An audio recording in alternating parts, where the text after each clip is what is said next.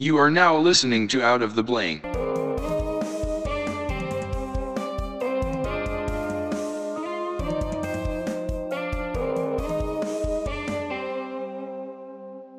Welcome to another episode of Out of the Blank podcast. I'm here with Wade Wilkins. I just met you, buddy. What is up? Hey man, what's going on? Nice to meet you. It's nice to be on the show. So, first of all, I just have to say, you have either extreme, very trusting personality to come over here, considering I've never met you in my entire life, and you just decided to come over to this guy's house and podcast. You don't know if I got chains in the basement. You don't know if I got any of that going on. You're just coming over here on good faith from a, a mutual friend of ours, Jose. Yeah, yeah, yeah. No, Jose, he's been my buddy since kindergarten. We've known each other since we were four. we both got signed up for elementary school early just so we didn't have to get vaccinations twice because everybody's scared of him. Wow, good lord. but um, but no, I mean, if Jose got here and got out alive, I'm sure it wouldn't be bad for me to come by. Jose got off lucky. yeah. I mean, it's it's just cool, man. Because like it, to, nice it's to see that somebody's actually willing to even be on a podcast. Most people don't even understand what it really is about. Mhm. And I'm like, it's just a conversation. Usually, like it depends on what you're listening to podcast wise. It usually has a theme behind it. But mine's just conversations with people. I'm like, I've lived a life. You've lived a life. Let's share it, man. Like you're you're a book. I want to read the book. Like tell me the Wade Wilkins story. So I'm gonna start off like, what do you do like to get you money throughout the day? Well, I mean, we, uh, well, my family, we're a family of farmers. I can tell by the accent. So we, um, we grow poultry out in Liberty Town. It's right on the outskirts of Berlin. It's on the way to Salisbury. Um, we have six chicken houses. And um, really, that's just what keeps us busy. You know, for like we kind of live off of like a family budget.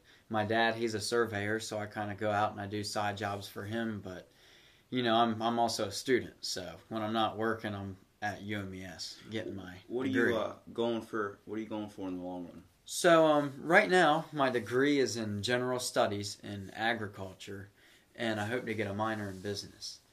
Um, so what I kind of was gearing towards is in high school, you know, I was in theater a lot, but you know, I, I'd heard from some people, you know, like, oh, go go after it. it, it'll be worth it. And I was like, okay, well, this is fair. This could be something I could just come back to. And aside from that, what I knew was farming and plants and just working outside. So I thought, you know, if I can have a degree that's going to keep me outside and keep me in nature and even keep me where it smells good or even bad sometimes, it'll Mostly be worth bad. it. Yeah. Yeah, mostly bad. Yeah. Anymore, mostly bad.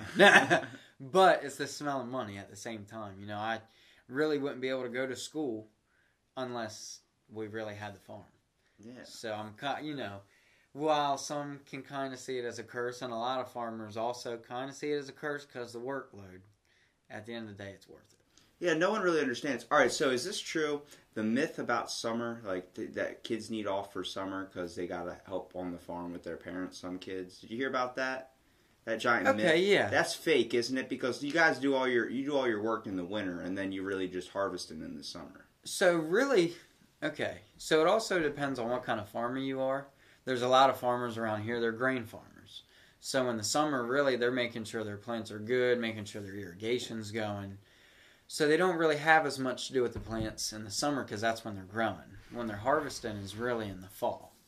So actually, when school starts up, kind of when you first start to get that cold snap is when you start to see the corn turn yellow and the the beans start to turn that brown and that real rich like amber and that's when it's time for them to start you know getting prepped for harvest What's your uh, fascination with like just watching plants develop in a way? Do you see it as like how like a mother or someone that's in the, the caring aspect or the child aspect of the world? They kind of look at a kid growing up and see it kind of transform in front of their eyes and feel a sense of accomplishment. Do you see the same thing with a plant? Because I mean, I've had tomato plants. I've tried to keep them alive, and then I'm gone for two days, and someone forgets to water it, and everything's gone. well so it's this is going to be a bit of a rabbit hole but bear with me. I'm bearing with you. so my mother she's she's like a city girl. She kind of you know she grew up in ocean city. She was born in baltimore came down you know she was in private school. My dad on the other hand he was a country guy.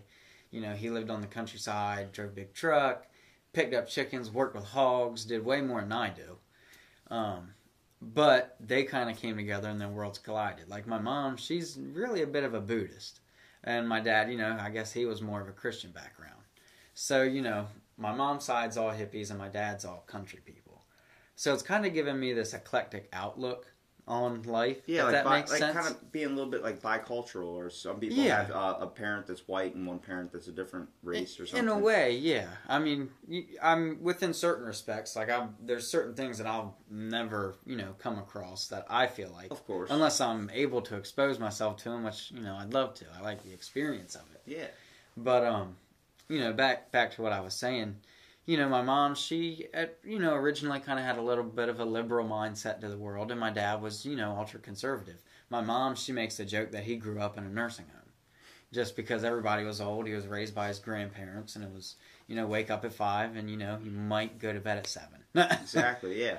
Well, I mean, those honestly are the grandparents, like the kids that are raised like our age, that are raised by their grandparents and not by their actual parents. Mhm. It, you see a different set of moral values instilled into them.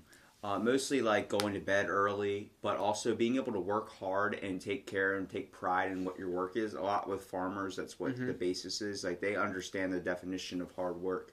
Like usually, they um, there's two things that can happen if you get hands as rough as mine. One is you work out all the time, like I do, and two is you work on a farm because you're constantly doing manual labor to the point where these calluses just build up on your hands and they get torn off and they just regrow, regrow, regrow. It always freaks me out when I shake somebody's hand because.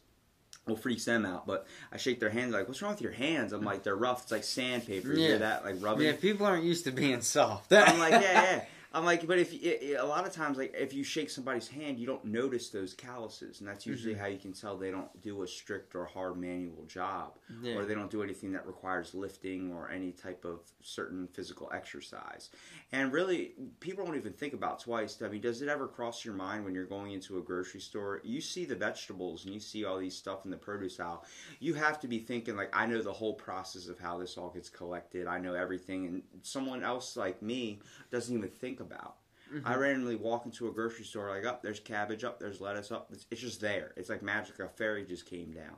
But you see everything. Like you, you think there's a farmer that went out there did this, or a company, you know, something. Well, and it's also well part of that um, is you know there's it's a lot of effort. You know, we actually you know like the Eastern Shore is an area that isn't really hospitable to a lot of the plants we eat, like corn. Mhm. We're lucky that we can have corn because corn is really fast and really good at depleting soil.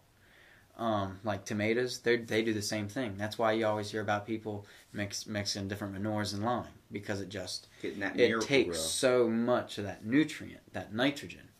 Um, but um, that you know, it's a lot of the effort that I see when I go to the grocery store. Um, you know, you I'll look at a rutabaga or a turnip, and I'm like, oh well, this probably got trucked here. This isn't something that's I've seen grown around here, unless they're grown at a market. If I go to a market, I know it's a you know a family operation or someone smaller that they had to go specially and source these, and they're growing them at a peak season to do it at a market. But um, you know, uh, when I the thing about um, farming for me is, and a lot of the the plant sciences that I'm looking at and hoping to kind of go into with a career is um, you know, it, I see the actual kind of life in it.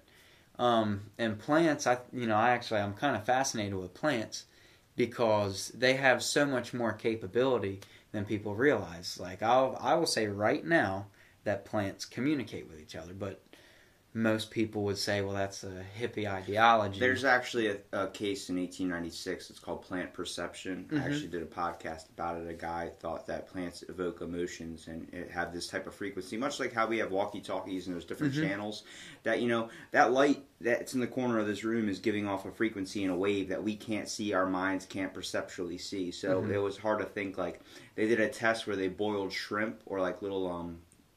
I forgot baby shrimp or some type of shrimp, Mhm. and uh, they boiled the shrimp next to this plant, and they would uh, they hooked up um, lie detector test to the plant to see if they could read an emotional response from it, and it, there were no conclusive evidence from it. But it's not the idea; like it's not far out of the realm. There's trees in Africa that speak to each other through the roots. There's plants develop and uh, naturally evolve when a certain predator starts eating their leaves. They can start to develop a certain taste in their leaves, and they can start to develop a certain like pheromone or something that can al- also push away that predator. Like that's an adaptive skill. Something that doesn't think or doesn't have feelings or doesn't have any type of brainwave connectivity would not be able to do that. Things just like um, I can sit there and punch that pillow every single day. That pillow is not going to immediately grow a book inside of it or grow a chest of armor. It's not going to happen. It has no brainwave, has no frequency Mm-hmm. it also chalks up to the controversy that that's like saying all matter is not real or all matter doesn't isn't alive. All matter is alive, but when it comes to inanimate objects and things that we can't perceptually see on a level, plants are closer to our like reality of being able to see a type of emotional response from things. Like if you ever seen the movie Sausage Fest, that whole idea mm-hmm. about the talking food and mm-hmm. everything like that, Yeah, yeah. that gives your whole mind a trip that brings it down to a whole new level. You start looking at food differently a little bit. Like, you know, where the pizza has that bite taken out of it, and he goes, My legs! I don't have any fucking legs! like, it's that whole thing. Like, you gotta think, like, if we, I mean, obviously don't look at all your food like it's alive and, you know, that's gonna steer you off from eating, but plants definitely have a reaction and like they grow better when they're sometimes talked to and sometimes Mhm. yelled at because of the carbon dioxide that comes out of our voice and that's a chemical response but that means there's something alive that's reacting to that. There's bacteria and atoms in that plant that is alive but to think that's self-sustaining and self-thinking it's just a little bit out of society's grasp which i'm not i'm not totally sure if it's true or not but it's it seems likely. Mhm. seems likely if i cut a cabbage it's probably screaming at me i mean if the onion makes me cry when i peel it let's just say it's we're both not crying we're both not, you know? yeah. yeah Yeah, no, it's a, a mutual mutual thing to be torn up about. Yeah. no, but I mean, you know, well, like you were saying, um, they communicate through the roots. Um, I'm actually I, I'm finishing up my agricultural microbiology class, and you know, it's really intensive. But um, my professor, he's neat because he he's opened the class up so we can really learn anything we'd like to in the world of microbiology because you know, part of agriculture is just keeping things alive. So you're able to study basically anything living. And, um, you know, we talked about how different microbia do travel through these roots and they're able to travel through the, so- the soil and communicate, you know, uh, messages between these plants. And the microbia carry those hormones and those pheromones, like you were saying. And we even see it with grass. When we smell fresh cut grass, that's the a pheromone. That's a stress pheromone preparing the roots for you know further shock. So you know we don't grow plants. We we grow poultry, and you know that's also a whole nother ball game. I mean, I can see where different breeds and different species why they act differently. Um, you know, in my classes and in my studies, you know, it might sound even a little bit far fetched, but I've started to, you know, draw similarities between most animals and people.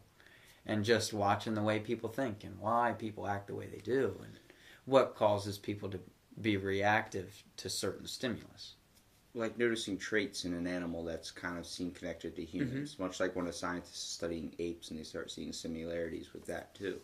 Um, do you do you see like what's the whole reason that we choose chickens and like nobody gets upset if you kill a chicken because it's seen as a farm animal? Why mm-hmm. aren't dogs considered that? So, My theory is eyebrows because cows don't have eyebrows. so I have noticed that different animals are very, very capable of different emotions. Poultry, they're they're a group think animal. I like to call it. They all react with, but also to each other. They want to work so the the majority of them were to survive in the wild. You know, as an animal, they're thinking mainly to survive and thrive. So they're thinking of to survive. So when I'm in the chicken house, they say, "Oh no, this could be a possible threat." So they move in a way that they can move together.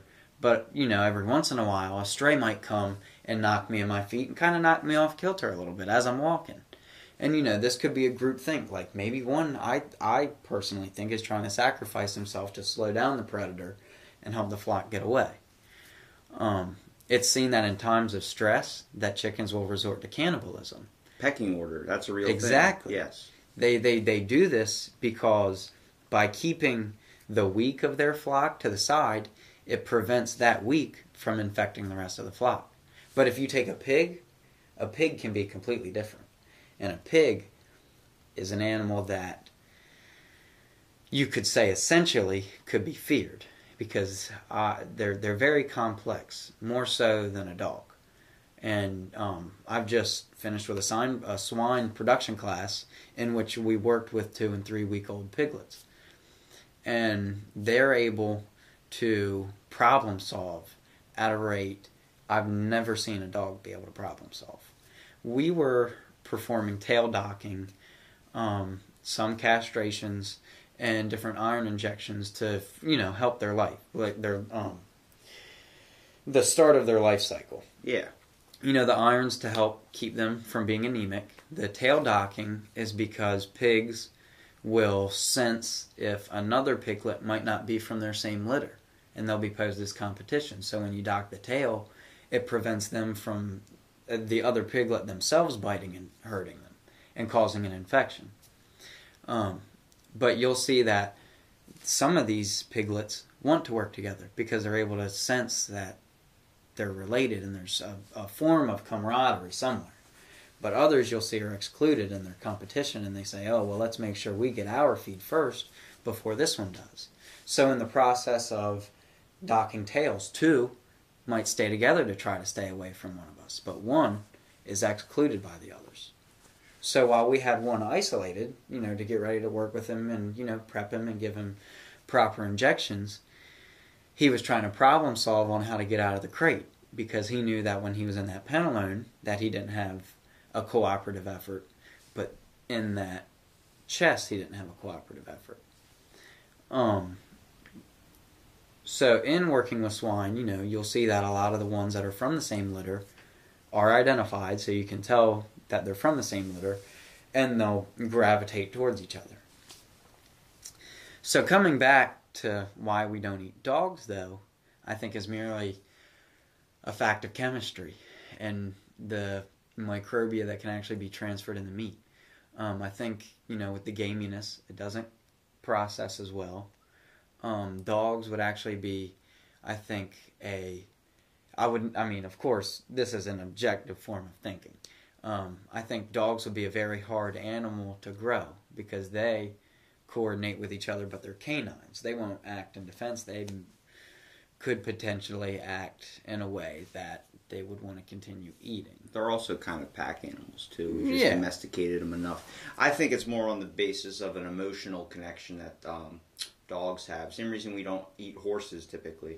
Uh, because horses are the only animals that have an emotional connection, like a psychic connection with their rider. If you are disturbed or like not clear of thought, a horse will not ride right. It will not ride straight. It won't do anything. It'll be a little bit clouded itself. That's because they literally get a connection with you. They can they can basically have that mind connection with you. And with dogs, it's an emotional thing. They have a spiritual connection with you. The whole reason, like in the military, like ISIS, you raise a um, or the Arab forces, you raise a dog from a puppy, and then mm-hmm. when you get out of basic training and everything like that, you have to kill that dog that you've raised for a couple of years hmm. because you're supposed to kill a loving thing that has bonded and gotten close to you with this connection. And they're the only ones that have this connection that can develop like that. Similar domesticated animals. I believe that's why we might have chose off, or maybe they just got lucky. You know, maybe someone's like, we can choose between having a f- cow in our house or a dog. So what do you want? Well, and you know, with that too, some animals are seen to be better as tools, and you know, a bit of a utility, like horses. You know, Pulling troughs. And, yeah, they can pull troughs. You know, they, you know, they're smart. You know, they have a way to even, you know, some technically, you know, could communicate with people and almost work as a guard horse. I mean, we see police officers utilize them all the time. Dude, we've used them in war. I mean, Yeah. we've hooked bombs to them and straight up. There's there's been battles in Afghanistan fought with horses. You know. You know what's crazy is that um, like donkeys, they're Mm-hmm. smaller, but they carry so much more weight than a horse can. That's Mm-hmm. why they call them pack mules. Like they're legit. Like dynamite's carried on them. Like all the heavy gold as prospectors used back in the day was gold on there. It's like you would think a horse being a lot bigger and tougher would do it. But then you look and you see this small animal that seems like a runt from the litter becoming the underdog and being able to like Mhm. truly have your back. And zebras are faster than horses. Did you know that? Yeah, That's they're big, they're a little bit bigger too. I think. Uh, I'm not sure. Like I, I was actually watching some videos the other day, and I was watching them, you know, interact as a herd, and they're they seem to have a bit more animosity to them, almost. You know, a bit of a hot streak, I guess, if that makes sense. Dude, I just got a better idea. We should totally make a nature documentary. Oh yeah. Like we'll get like a bunch of videos of like the Africa thing. You ever seen that with Snoop Dogg? Oh yeah, yeah. Fuck is this thing?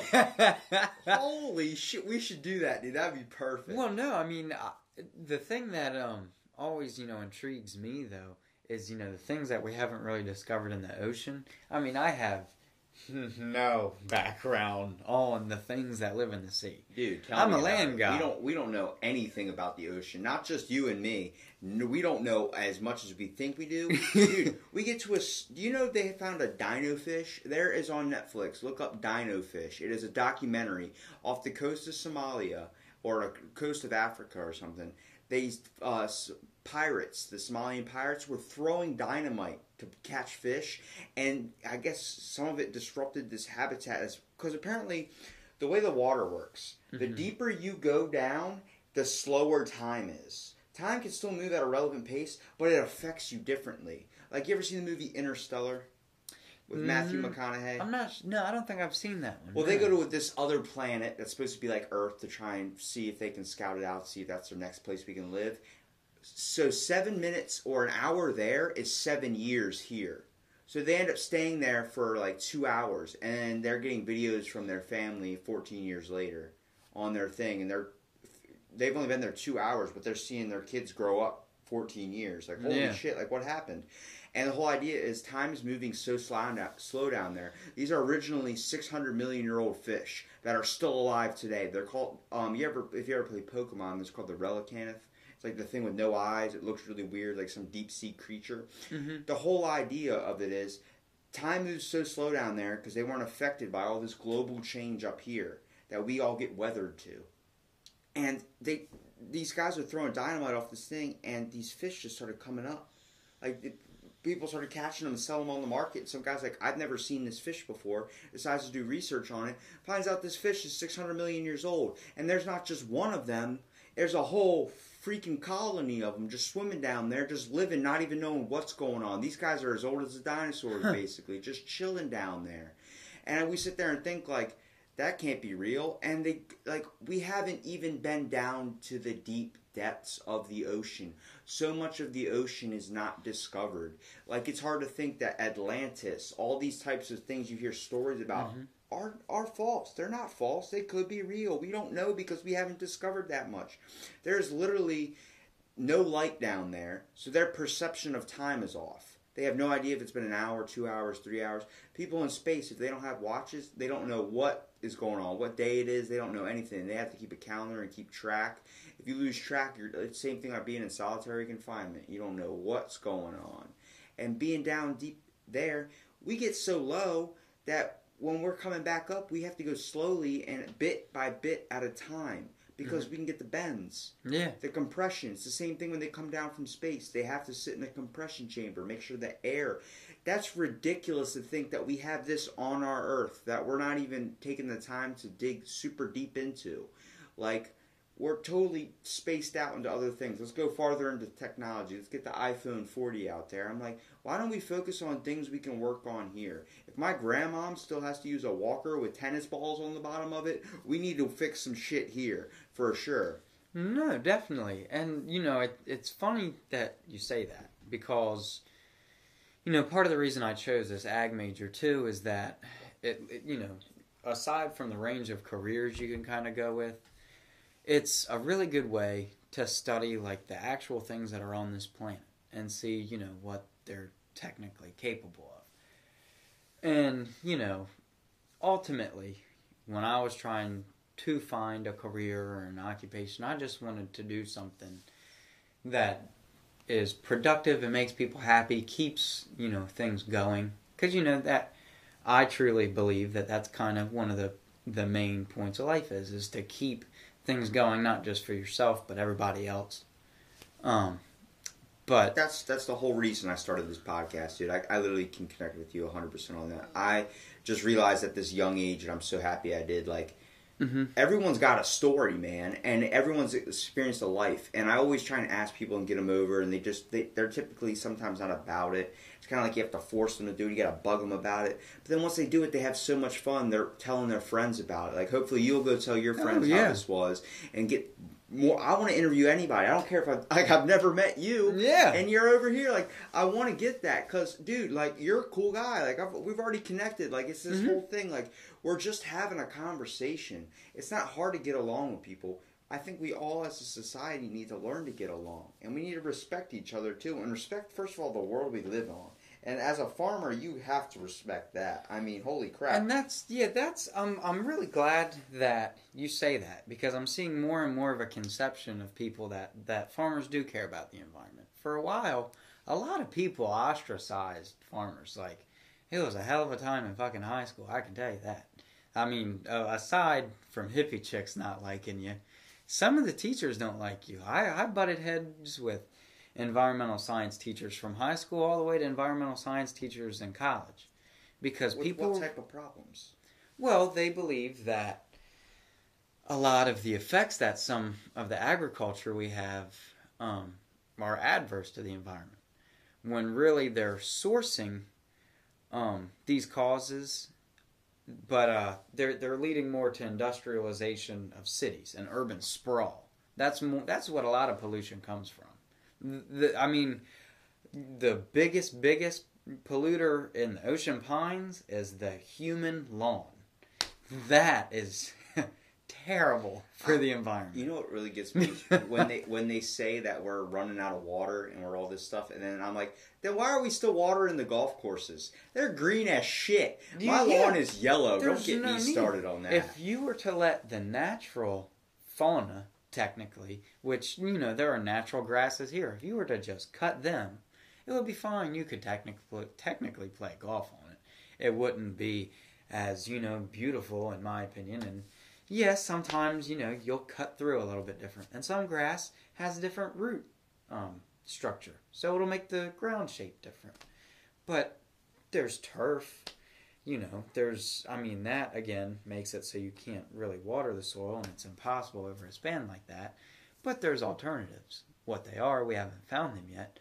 But this planet and the things that are around us always have, you know, in the long run, presented a solution to whatever problem has been created in the environment. Um, however, there may be things in the environment that just worsen these problems, kind of, kind of like people do. People, people like making the environment bad. Well- they don't like it, but they're quick to be enabled to do it. the whole idea, like I, I realize this, like technology. Every problem we have that technology is fixed, technology caused in the first place. We never had that problem until technology was involved. Like, well, I mean, uh, at least, like, you know, my power keeps going out, but like, I'll be able to turn it off with my phone and do turn it on. Like, you wouldn't have that problem in the first place. You know how people survived back in the day? You wouldn't have violent video games affecting people saying that's leading to what's called mean world syndrome, where it's like video games, television, mm-hmm. media are all displaying negative effects on people. We wouldn't have that if there wasn't any TV. So TV caused that in the first place. Yeah, crimes are happening, but they were happening before too, and people weren't that upset about it. It's why old people they have a link between mean world syndrome and old people watching television all day because they can't get out of a retirement home and they're getting a bad view on the world because everything that gets displayed on the news is negative. You know, Mhm. things about farmers like uh, farmers starting a riot. Farmers are like, why are they starting a riot though? What's the whole idea behind this? There was a movement back in like 18, the Industrial Revolution or whatever it was. They're called the uh, the Luddites. They were people that were rising up, farmers, um, workers, just people that were working in the factories, working their ass off, Mhm. rising up against machines. because people were creating newspaper presses, printing presses, all this type of stuff that was totally eliminating them out of their job. I mean, nowadays, you know, when you go into McDonald's or something, you don't have to talk to anybody anymore. You just go up to a machine, type a button, and bam. Sooner or later, technology is going to advance to the point where we lose all capabilities of human interaction. The only thing I see technology still connecting us in a way is with our cell phone.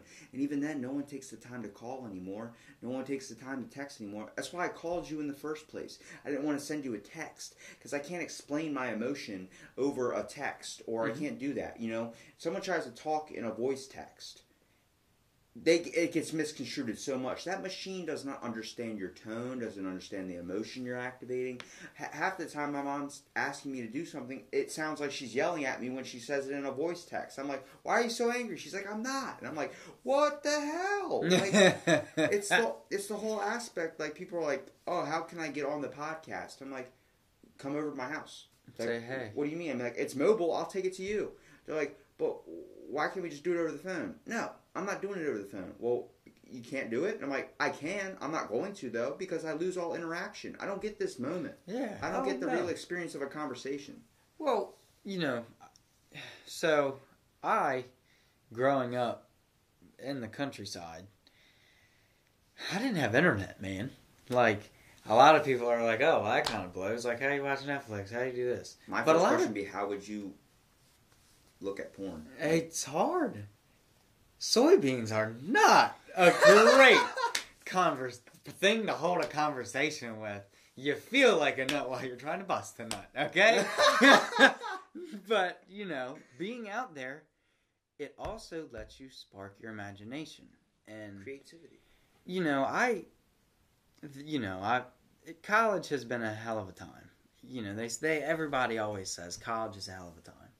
When I was in high school, anybody that listens to this podcast right now could say, "Oh yeah, that that was Wade. He he was in all of the clubs, but uh, we didn't really see him out much. We didn't see him do that. We didn't see him do this. You know what I mean? But it was because you know, I didn't you know jump on the bandwagon of communicating with people really on social media. I never communicated with people the same way. I've always been pretty outright in everything I've said. I've never, you know, haltered in trying to, you know, say who I am. Well, but I've of- avoided being sheepish. Yeah, lots of farmers are like that. People that have a, a, a hard-working uh, structure in their life, like Mhm. more like a hard-working background, like people that are instilled with values like their grandparents have of that age. That you you know, they know how to work and they actually know how to put in the time, like to get stuff done, and they know the definition of that. It seems like as a society, if you've noticed, like I've noticed, it, we just lost that. Technology has made us soft. It's very true. I'm I, I I'm a I'm a victim of that too. I'm, I'm soft at times too. But the whole idea, like when you experience a hard work and you actually put the time and effort into going after something and pursuing something, you feel a real sense of accomplishment, and that's why people like that do that. Like without farmers, you wouldn't have a source of food. One day there's going to be a point where farmers are pushed into a corner where they're not going to be needed as much because we're going to have so many ways to replicate food. My big problem with GMOs. There's only one GMO food I mm-hmm. love, and that's the fact that there's apples you can get at Harris Teeter that are four freaking pounds, man. Yeah. That's awesome. No, They're either yeah. shooting that with shark testosterone or something bull semen. I don't know what it is, but there's no way a normal apple can get that damn big without GMOs. But the whole Yeah. idea, genetically modified food, modifying it to grow in a place where it is not supposed to grow. All right, that's seen as an act of God if you're Christian, but I see it as a benefit to that population of people that needs that type of source, and it's an easy, tr- it, so they don't have to trade it with other things. You know, the reason why we're we, we got where we are today, like America grew how we grew today, was because of our placement on the world. We got lucky. We got a good roll of the dice of where we grew up. There's people, Africa, they don't have anything to really eat but dirt, some rare fruit, Literally. And then they literally have diamond and gold. I can't eat this shit. That's what they're saying Mm-hmm. and they have to trade it to us. but they had no way to build a structure of trade. We had to go down there and help them. That's why they're slowly developing. China, they got the best of luck like we did. They mm-hmm. grew an area that was valuable and a certain resource that they could trade that was a hot commodity and they learned to prospect off of it. Africa was trying to grow stuff in a land where it doesn't grow. It's Sam Kinison's joke. You know who Sam Kinison is? Yes. God, He says, I love Sam. he says, why are you living in Africa? He goes, you see this? You know what's going to grow here? Nothing. You know why? Because it's fucking sand. Get your shit, get out. Get the fuck out. Yeah, yeah, right. It's literally the whole idea is you're trying to grow something in an area where it's not going to grow. Now, genetically modifying foods, making it like that, like to be able to grow in an area and create a bigger abundance of food, that is amazing because that could end world hunger, starvation, all these types of things. That like it's a big problem here. But the idea that you know we're genetically modifying plants like we have a those everlasting tomatoes where they lo- they don't have any taste but they never go rotten that is Mm. disgusting So, so no, I, so the GMO thing is is a good topic. I, I love this topic because people are right in their assumption that yeah, it is it is it is technically unnatural, but within certain respects. So, you know, you'll the idea of genetically modifying in a lot of these respects is they it originally started with you took plants that were never really, you know, interacting before. And then you were able to cross pollinate and, you know, through other methods of actually crossing the genetic line, but without doing it in a way that had a chemical intervention. You know, that was the original start. Because, you know, you could, it would be the same as if you were to have two wrestlers marry. You know, you people, wrestlers go and marry other wrestlers because they want their kids to be wrestlers, and that sort of thinking. Um, so people started to think, oh, well, let's do this with plants.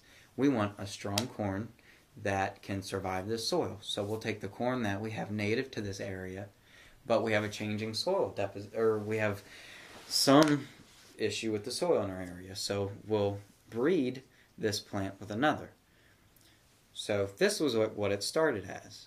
It, but now, you know, with a lot of plants, we'll see that they're uh, put on, under treatments of sorts to get used to our environment now. But our environment is is what is toxic. It's not our food that's toxic. It's what's in our environment that's making our food toxic. Really, I, in my opinion, more so than what we're doing, I think we're trying to save our food genetically from our environment because our environment's so hostile. I mean, I, I, I can't go to the city. Uh, personally, like, I have social anxiety within certain respects, but I refuse to medicate. That's, I'd like to get to that topic in a little bit. all right yeah But- sure. But um, you know, in addition to this, um, what I was saying was the environment is what's more toxic. Like when I go to the city, I almost can't breathe. New york for example New York is my Okay. exactly what I had in mind. I hate to say it to the place because it's cool. I loved Carnegie while I was There- still there's, open, but uh, that there's a certain type of people that can live there, but uh, you know you have to walk around with earbuds because it's so loud. You're going to lose hearing after a while. I have people I work with that are from New York, and they chain smoke like nobody's business. And I'm like, how do you not have throat cancer by now? And they're like, you ever heard of brake dust? I'm like, brake dust? They're like, when your brakes stop, it releases a little bit of dust. Now imagine a thousand something cars in one small block area in New Yeah. York stopping every two seconds because nobody can move. You're getting so much brake dust, so much smoke in your face, like smoking's not Mhm. gonna even affect them. oh no, And it's just it's the whole concept. You're not gonna be able to grow a tomato plant or a plant outside in New York City. You have to go somewhere more more rural or more like open. And what really sucks is that uh, what you guys have to have as a farmer aspect of it, you guys have a problem with business people, business giant manufacturing companies. I do too because they're always trying to build the next complex, next house that looks exactly like the same house next to it, side by side, little communities, little cul-de-sacs. Yes, that's okay for a time. But wiping out so much of landscape and so much of this beautiful nature, I go down the street now where I used to ride on my skateboard or my bicycle. All right, I'll call myself out. My Razor scooter, and I would see this beautiful trees everywhere around me and just enjoy like this beautiful neighborhood. Now I'm driving my car, it's been 15 years later and everything's gone. Mhm. Everything. I'm like, there used to be an oak tree right there. There used to be a big, a big brush. There used to be hell. There used to be a little dock right there. It's all gone. And I'm like, I used, to, I like, I, I'm afraid, honestly, to be 100 percent honest if I ever have kids, that they're going to totally miss out on this. My buddy lives out in Bishopville area. He lives Mhm. close by Harris Teeter. I every month I go down there like once or once or twice a month to go say hi to him, make sure like you know like he usually comes over here because he works in Ocean City, so it's just Mhm. easier. But everything's changing. There's construction going on constantly. They're building houses in like like a week or two, and then like to think like there was this beautiful house that was just sitting on this giant plot of land. Then a month later, there was a freaking road that was built right in front of the house. I'm like, you just totally lost your beautiful property. Now you're on a main stretch of highway and you probably can't get any sleep because everyone is driving back and forth on this road. There's literally one way in this place, one way out. So you're just totally disrupted. You're losing all aspects of nature.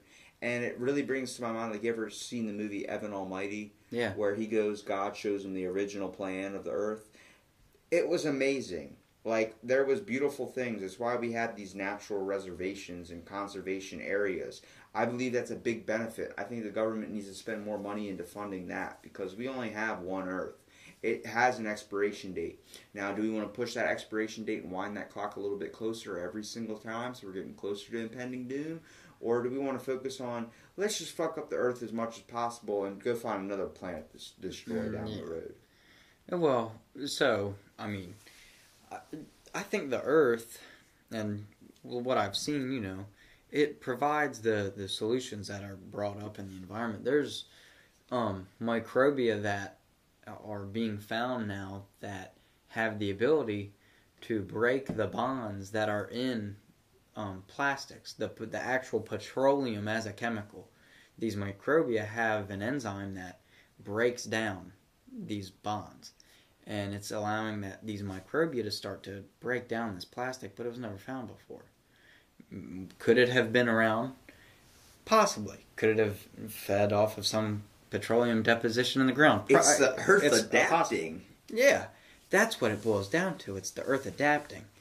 And the earth provides solutions to most ailments. An animal if i hunt i you know when most people that hunt when you hunt you hunt for the actual meat the whole trophy game thing you've got to be a rich son of a bitch to go and trophy game hunt That that brings up the whole aspect of poaching too. And uh, Yeah. we can get into that in a minute. and 'cause- well and with that i i can't stand poaching i adopt all my animals you know working with with nature and these animals so much you gain more appreciation as i've gotten out of high school i've had to work more on the farm because you know my mom she got sick with lyme disease there were times in high school i was going out to the grocery store at two in the morning nobody knew but i was That's the- hardy and i hid my cards that's the time I uh, grocery shopping. yeah oh two in the morning Yellow was a great ticket- time yellow ticket they're restocking Yeah. they're restocking and you get the cheap yellow tickets Exactly. but Got that shit down. Thank God. and that's a someone else did great trick I learned from my mother. My grandma taught me that one. exactly. But, you know, as she got sick and as these times came around, I was getting more and more work in with nature and outside and looking at what the earth actually has to offer. And, you know, not uh, everyone praises pot now and cannabis and, you know, I don't see anything wrong with it to be 100 percent honest. It's it's for some people. I don't see anything. but, and it's not for everyone Yeah. because, you know, everybody's body chemistry is very specific. Me, for example, I experienced what they call a green out effect. Mhm. Basically, where you get too blazed that you end up like your Just body starts sick. shutting down. Well, what happens is when you get too drunk, you black out. Mhm. When you get too high, you, you go to sleep. Your body forces the way to get these toxins out, either by throwing up, doing some type of way. You either trying to take a shower. Your mind starts creating these ways that they can try to flush out these toxins. Much like when you're sick, your body's trying to flush out toxins. So when you like when you drink too much, you black out. It's your brain shutting down from you causing any more damage to your body. So your you know your body has all these natural responses to adapt to situations that it's currently fighting or handling in, which is Mhm. amazing too. It's a much like the Earth. When you were saying about how the Earth is adapting, plastic, all that microbiome stuff you're talking about, or those microbials, those idea that wouldn't be a problem. That wouldn't have happened if we hadn't created that problem in the first place. Mhm. We are a destructive force. As much as we build and progress and society is beautiful and awesome in a way, we are a destructive force. We are literally draining the thing that we keep on. You know, how many times do you see somebody like, you know, I dug a hole in the ground and shit in it? Like, it's like, okay, well, it, that might be natural fertilizer for the earth if you think of it in that way, but at the same time, you're disrespecting what you're living on, what's providing you care. You know, you can think of it as like a mother. Like when people chalk it up to the religion, like Mother Earth, like Gaia Earth, and or Mother Nature. Mhm. There's a literally a spiritual aspect in this Earth that we kind of need to admire in a way. And I never really became like you know one of those e- environmentally friendly people. I was always like, yeah, you know, I'm not doing my bad. At least I'm not littering. At least I'm not doing this. But I'm like, as all these people that fight and do these movements, there's people that are doing ten times the damage and that's how they think of it. And they're like, "Then what's the point of me trying?" I'm like, because you're not doing the damage that they're doing. You're picking up after their damage, and even though it might not be enough, you're still not contributing to what's going on. I mean, people have to wake up and really realize what's going on and what is provided to us, and have to give respect to farmers in a way too, because we totally ignore. Um, those are the true workers in this world. Well, I mean, you'll well two. It's a, a small number, like two something percent of the population is farmers in the U.S. and they, you know, make not just the food in the U.S. but for the world. But with that, there's a lot of waste. There's so much food that some, you know, I. I guess some people would see me as a little bit gross because I'm able to see, you know, where germs are actually coming from. And, you know, some people see cosmetic, you know, issues with their f- food that, you know, I know it's just cosmetic and I'll eat it anyway. Yeah. And, you know, that's where a lot of waste comes from just in grocery stores alone. And then it's also, you know, some things don't have the shelf life. There's no distribute. There's no distribution channel. That's why I produce say. is so cheap. Like, get the fuck out of here oh, before Oh, yeah. it rots. It's done. It no, it's done in a matter of days. If you know you don't have the people there to eat it, or if you don't have the people to afford it. What also gets me is, like, they throw out all this food that expires on that day. It's like if you And donate it doesn't that even to a expire homeless, that day. If you donate that to a homeless shelter, you could literally cure starvation and all this type of stuff. If we just donate it to people that actually need food that are starving somewhere instead of tossing it in the trash. Oh Like, yeah. I'm gonna throw this in the trash, and I know when I leave, you're gonna jump in and grab it. But oh, I eat. I'm not gonna I eat food past the expiration date all Yeah. the time. I do. I buy food sometimes. Uh, I, like we know people that sell chips for Frito Lay, and we're like, those chips are expired, right? Yeah. Fork them over, champ. Like, right? Seriously, it's like just because it's fun. yet. Yeah. And that you know, I'm, I, you know, you kind of got to practice what you preach a little bit. So I mean, I could at least eat a stale bag of chips. yeah, right. But or well, what the world sees Dude, as stale nothing's better than stale pretzels. I don't know what it is about stale. Sometimes stale pretzels are good. Well, I like to like you know fresh baked pretzel. A fresh baked stale pretzel sometimes is good. What's your guilty pleasure food? Oh well, this is a touchy topic. I'm a big food guy, but uh, Yeah, well, you grow it. so. a guilty pleasure food, man. You know, I, I have a lot of foods that I like, but you know what I like to what foods that make me happy is easier for me to say. My mom, when when I was so young, oh God, it would be Saturday nights, and you know, I I just kind of got older than other kids did fast, and I just kind of understood some things, and I think that's part of why I was so weird back then. so you know, Dude, we hey, each is their own, man. we would watch Saturday Night Live or Mad TV Oh, while that yeah. was still on. You know where uh, Key and Peele got their start. You know, Mhm. I'd watch that. She'd give me a half a Coca Cola out of the can. You know, small little sip because you know I was still young. She didn't want me riled up. It's you know ten o'clock at night on a Saturday, and we would have artichoke dip with stone wheat thins, and it's literally artichokes, scallions, some cream cheese, some parmesan, dash of lemon, um, but it's it's such a different taste and it's so filling and it's good and it's it may it's a warm you can eat it warm or cold but you know it's something that makes me just think about eating you know just thinks about you just sitting with your mom it was also her birthday yesterday but Well, happy birthday. to Yeah, I guess that's why I'm thinking artichoke dip today. Yeah. Well, it's it's cool because we can get these memories. But first of all, I have to correct you. You said, did you say wheat?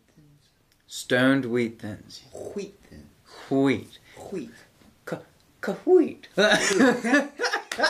no, but um, It's no, it- it's, well, it's the memories you bond with your family. Um, it, it's really it's that's a good good thing if you're raised from an elderly family or you're raised for someone that has elderly values in them or older Mhm. values because you're more connected.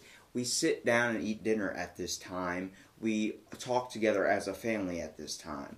Future generations are not going to know what this is like, especially with our age coming in. We're all raised on single parents, you know, separated or something like this, where if you uh, your parents weren't married and aren't still together and didn't like have these family dinners, you're used to eating in your room.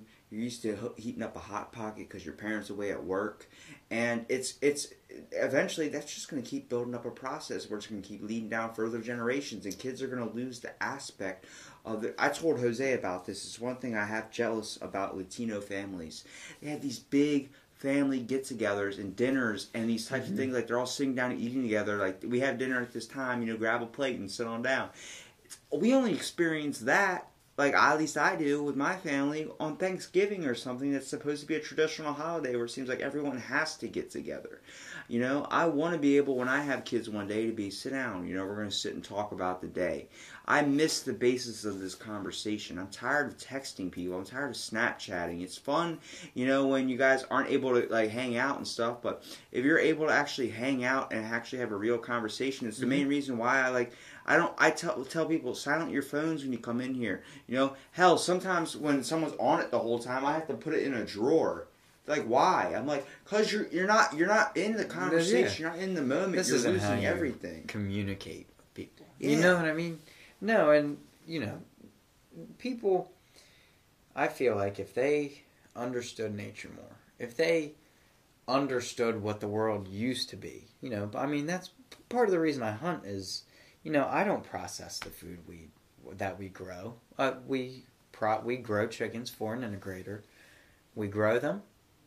They well, this is the process. They bring them, we grow them, they come pick them up, and then everybody gets to eat. That's what it boils down to for us. That's what a lot of farmers do. A lot of farmers now do one processed in a very in, in uh, intensified manner. But you know, the farmers at least they understand what it takes to grow, what what it takes to communicate with something, what it takes to, to foster a connection, and even you know foster productivity for something. Yeah, for me, being around technology is it's been nothing but a hindrance. My last relationship ended mainly because of technology. I mean, we'd been together and the thing had run its course more than so, but technology was a huge factor because technology is is now a pilot for emotion. People don't know how to communicate some yeah, we have emojis. That is literally like ancient Egypt had hieroglyphics. This is our people don't people don't know what it's like to cry. People people feel a almost an altered sense of hate because people can hate from behind a screen. Um i mean personally i It has don't literally gave every asshole out there a voice on the internet. yeah. Oh don't get me wrong. I've said things on the internet that people hate. When i say the things that people hate on the internet i make sure I, they're the truth though. Yeah. Well, I mean, how much strength and how much Because- like courage do you have behind a screen? You know what I mean? yeah Like a lot of Oh, these yeah. people would never say any of these things to someone's face. No one would ever be that mean in the public. Like, but they're able to do it online because they're hiding behind a disguise. and people you know people are able to take this platform online and, and, and some people do it with the, the best of intentions they do it in a defenseful manner um, you know sometimes they're not just thinking either. no no they're not. I mean some people use social media as a mode to act. They orchestrate actions from technology and you know uh, it it it makes it hard for people to love each other. And i believe that everyone on this world is born with an innate drive to love. But one only experiences hate when they are no longer able to love I, I hate hate comes about Is that a quote you made up? yes That's I, I fucking beautiful. I I I well, I came to this I want that on a realization the other night uh, with a friend over something. You know, I, I'll call it intellectual thinking. Um, we were sitting, and you know, we always question why the world works. That's part of the reason why I wanted to come on this podcast. I, you know, I knew it was almost a variety show, but anyway, people You're only missing hate. a clown that comes in and punches you in the nuts. True. Oh yeah, a. Letterman gag. We don't have anybody playing the xylophone in this damn it. corner. Gotta work on that. Yes. Oh, I'll bring a sound loop for you next time.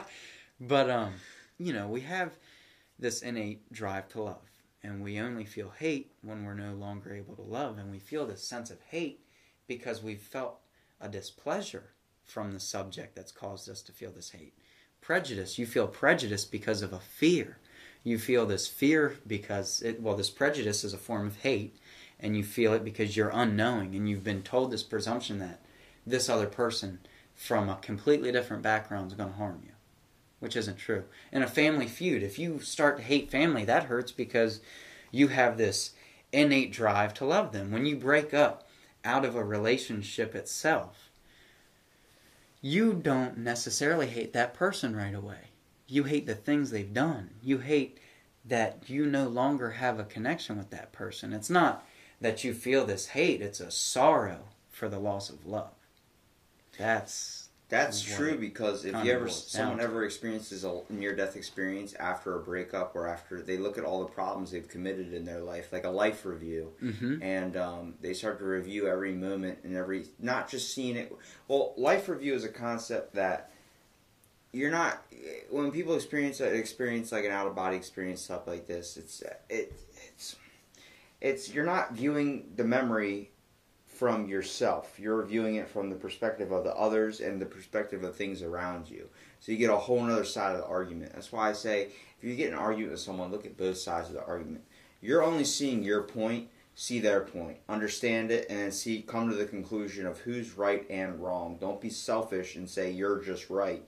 Look at both sides of the argument, understand there's no need to hold on to a grudge like this because it's not going to last anywhere. What's going to happen in 10 years? You're going to hold a grudge for 10 years because someone got the last bag of chips out of the chip machine? Like, doesn't make any sense. hmm And it's the ability to forgive is the main thing I think society needs to do. First of all, society needs, we need to forgive ourselves hmm for just being alive. Um, every day we wake up and we constantly throw these types of emotions and thoughts at people and at ourselves that constantly drain us down and keep us from doing what we want to accomplish. Nobody seems like ever wants to take that shot anymore. They take that first step into achieving their goals. You know, we're always kind of like, yeah, I'm comfortable doing what I'm doing. I'm gonna keep on living this life until like you know one day, one day, one day. How many times do you say one day? How many times do you hear one day? Like one day's today, bro. Take that Mhm. step, man. It doesn't take much. You just gotta have the courage to do it. It's if you fail, well, at least you took the shot. Like do or do not. There is no try. My man Yoda. hmm You know, that's yes. wise words of wisdom. And you know, you sit there and you think you're like, how many times are people just 80 years old in a wheelchair, pushed up to the side of the window, regretting their life because they never was able to take chances, never like had certain events happen in their life where they had to step up. Like my grandfather had to come home from war because his dad died and everything like that. Mhm. Like he didn't have a chance to pursue his dreams, but you know he is happy that he did what he had to do to step up for the family and take care of his family because you know that shows in his mind and his inner reflection of himself that he did what he had to do to make sure that people were safe around him. And it's that whole concept. What is morally right to yourself? Morals depend on our culture but morals also depend on how we have been instilled by our family and all these types of things we have grown up around our experiences mm-hmm. you know, you can take two people, twins, exactly the same genetics, personality, everything. You can place one in a really good home, one in a really bad home. They're going to have two possible outcomes. One, they're going to turn out really, really good, want everything, or they're going to be really spoiled and just feel like the world hates them and all this type of stuff. It depends on how you take the life you are given. You know, Bruce Lee said it best. Life, God gave you this life um, because you were tough enough to walk it, or God gave you this road because you were tough enough to walk it. That's 100% true. The problems you face in your life, the occurrences that happen in your life, they might have been caused by your actions, but if it wasn't already, like, if you believe in destiny, you were able to survive it, you're fine. And someone else in your position or someone else of a different whatever standing that was put in your position then might not have been able to handle it. You were given those cards because they knew you could be dealt with them. And you have to take that into how you walk up into the world. Like you said, you know, you're interested in microbiology. That's what you want to go for a career for. Am I correct in saying that? Well, yeah, within certain respects, yes. Fair enough What's enough. your true, um? like, down narrowed topic of life? So as of right now, you know, as a way to make money and survive, um, I hope to do something with plant materials.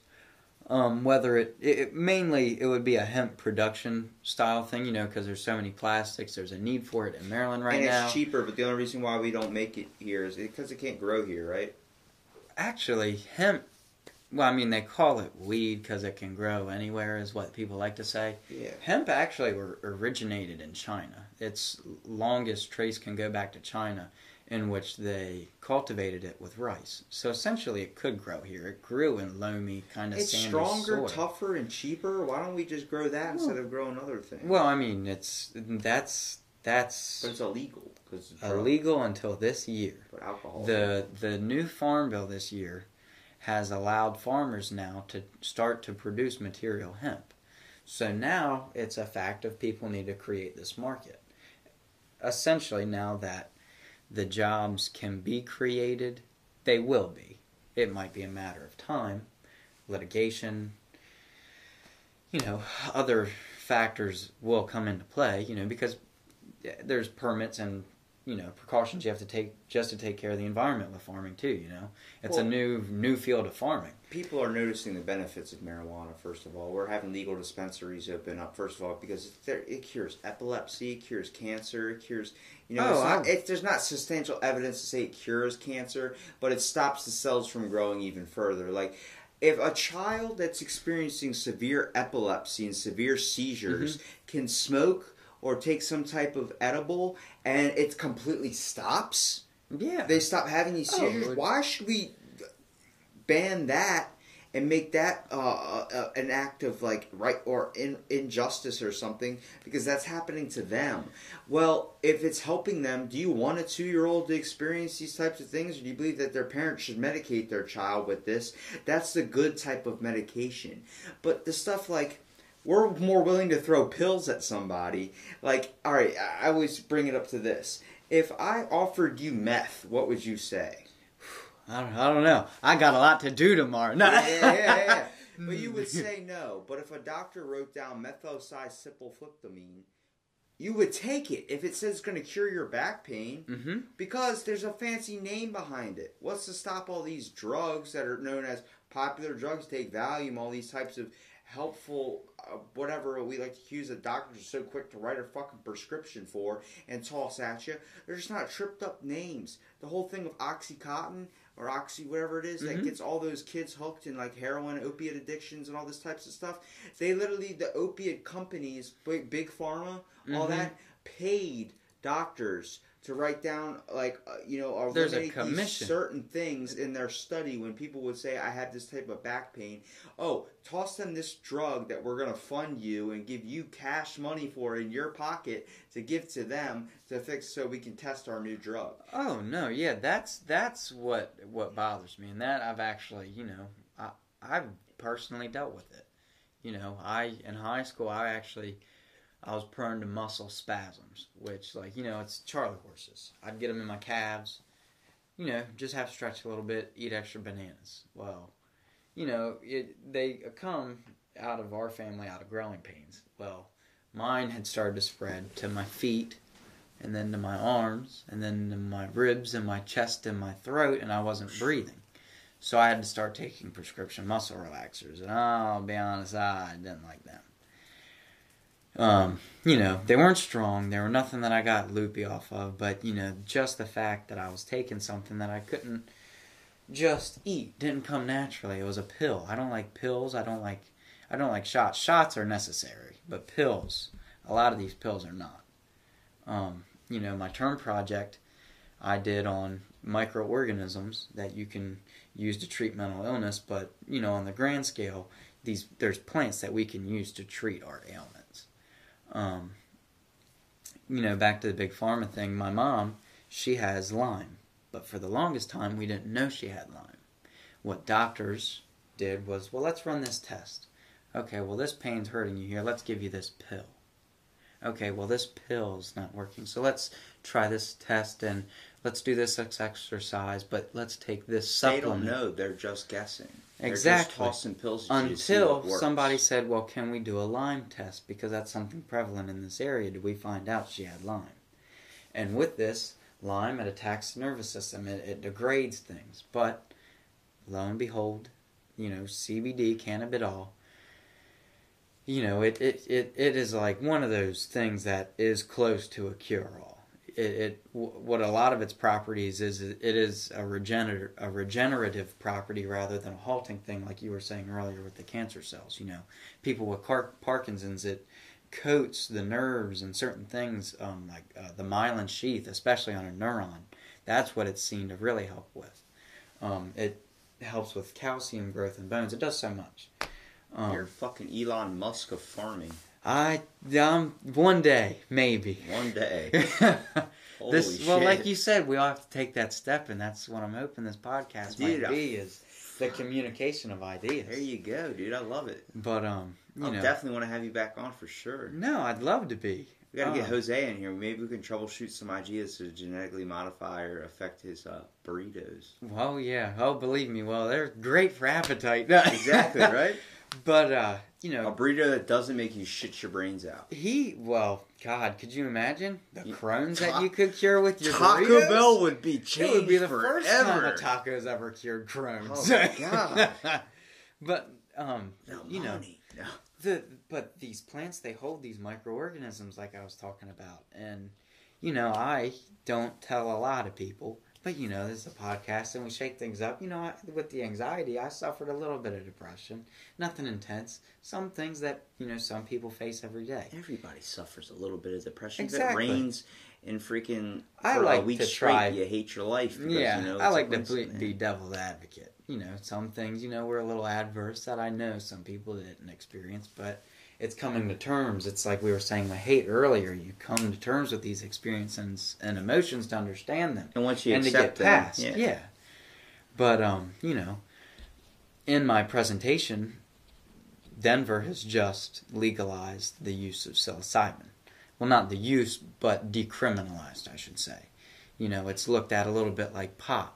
Like psilocybin mushrooms, Yes. those things trip you out, don't they? Yeah, they they're they're a psychedelic. And they Um, uh, give you more of like a spiritual experience too. There's and there yeah, that's what a lot of their connection is to. is A lot of South American spirit searching. You know, kind of kind of like people say you can do a peyote, and there's so much cultural influence. But I, for a term project, I went and as part of the microorganisms that can treat mental illness, I went and I saw what they can do. And you know, big pharma, the way Zoloft and Prozac, they're um, SSRIs, they're inhibitors. They're serotonin reactor inhibitors. What an antidepressant does is it holds back these receptors that you have within your brain. So, it's your just building up a serotonin- wall. well, it, it's like a cork. So your serotonin builds up in your receptor when you're taking an antidepressant. It's a 5-HT1A receptor. And this receptor builds up, and this pathway, this receptor, is an, emotion moderating pathway. So when you talk to people and you say, well, yeah, like depressants, antidepressants didn't make me happy, they just made me feel level. It's because they stop you from feeling emotion. So this emotion moderating pathway that's keeping you level, not letting you change, it builds up the serotonin and then it releases all at once. Not all at once, but in a greater amount. But in doing that, that kind of makes you chemically unstable. That's why you kind of see people taking two or three prescriptions at a time, Yeah, in my opinion. because you need There's something to balance out the thing. Oh yeah, you need. Oh well, you better balance this out with this. Oh well, this guy he's being a little tricky. You better balance him out with this guy. But Yeah, This- well, side effects in medication, they're not called side effects. They're called like they're just unexplained accidents. That's all it is. Like, Mhm. it's how they chalk it up. Like, oh, that was just something that happened. You didn't get the result you wanted. Sorry. And these these antidepressants, they have no long term studies. People have studied pot forever. It's been used in the the Vikings used it. The Egyptians used it. Everyone has used it as a material or a recreation or even a medicinal thing. CBD, what it's seen to do when you implement it with these receptors, it um it doesn't depending, you know, you might have various plants, they might work on different receptors or species of cannabis, I should say. Um, but they work the same, uh, like to the serotonin, but they use a buffer more so, and they kind of just scoot it out rather than haltering it and corking it. Psilocybin, what it does is it actually works on your 5-HT2A receptor. Now, what's different than a moderating receptor is this is the actual receptor that lets you feel the actual emotion. It's not haltering and moderating, it's letting you feel the actual emotion. So that's when you see people on these psychedelics, you you know, people are very prone to, you know, the, the CIA, you know, back with the whole idea of the men who stare at goats and using LSD and the these- Jedi Project, you know, that happened Yeah. up here in uh, Maryland, right? Yeah, no, no, that's I did um, a podcast on it. You can actually look it up. I, it's up there. I'd like to look that up because that's some of the research even my See, brother's done for his articles current over there? project. Yeah, I find stuff that people are interested in, like that that uh, one on the left on the top. That's the first Canadian flying saucer that was ever built. Hmm. Like I have articles like you tell me what you're interested in. So if you're interested in certain like just say drugs, I would look up the history behind drugs, look Mhm. up these history like the worst ones, the craziest ones. I you know it, I it's my spin off series of this one. So I do out of the blank, which is a conversation between me and the person I'm having on. Mhm. Then fill in the blank, which I, we can do five of those in one day because Mhm. they're only 20 minute topics. There's Yeah. stuff I print out a document on, start looking up facts for it, have my research out, and we just sit here talking about it. We shoot the shit on it. That's Mm-hmm. where how I joined the United Church of Bacon. yeah. You know, it's the whole idea that degrees are bullshit. And you know, it's it's to help with atheists. They literally say like, why do religion people always yell at other people that don't have a religion? So we created the United Church of Bacon to protect atheists from being objectified because they don't know what to believe in. It Mhm. just lets them sit under something and not feel pressure to join a religion. You know, they joke around. They don't actually worship bacon, but the whole aspect of why are we so mundane to principles and societies, what we call laws, man made laws? Why are we so focused on this is how it's got to be, that's how it's got to happen? Like, it's the same thing with drugs. Like, if a kid, I was, I had, a, I have ADHD really bad. Mhm. When I was a kid, you know, people couldn't, couldn't tell if, if it was a child being a child or a kid having ADHD. Now, if you don't let them grow up and, you know, find out you know, maybe grow out of it. I learned to kind of control it in my own way without taking drugs for it. But some parents are like, "Oh, well, give him this drug." You know, it's so easy to put their kid on drugs. How do you know if he's he's five years old? Mhm. How do you determine if he has depression? How does a five year old have depression? Wait till he grows up a little bit and he can make that decision for himself. If he wants to, when he turns 18, when he turns an older age, decide that he needs something and he wants to try something out, let him do it okay? But you know the whole idea that you're going to start medicating your i swear I, I if your kid if you try and give your kid a sex change at the, i've had a transgender on my podcast. He's an he's a good dude. He's taking he's been Mhm. taking male testosterone for four months now Mhm. almost. You know he loves it. He sees you know he, he was he literally was someone that was put in the wrong body or given the wrong cards you know? But if a three year old's like sees it on TV, I want to do that. Where they're like Jello, they're like Play-Doh, they're being molded.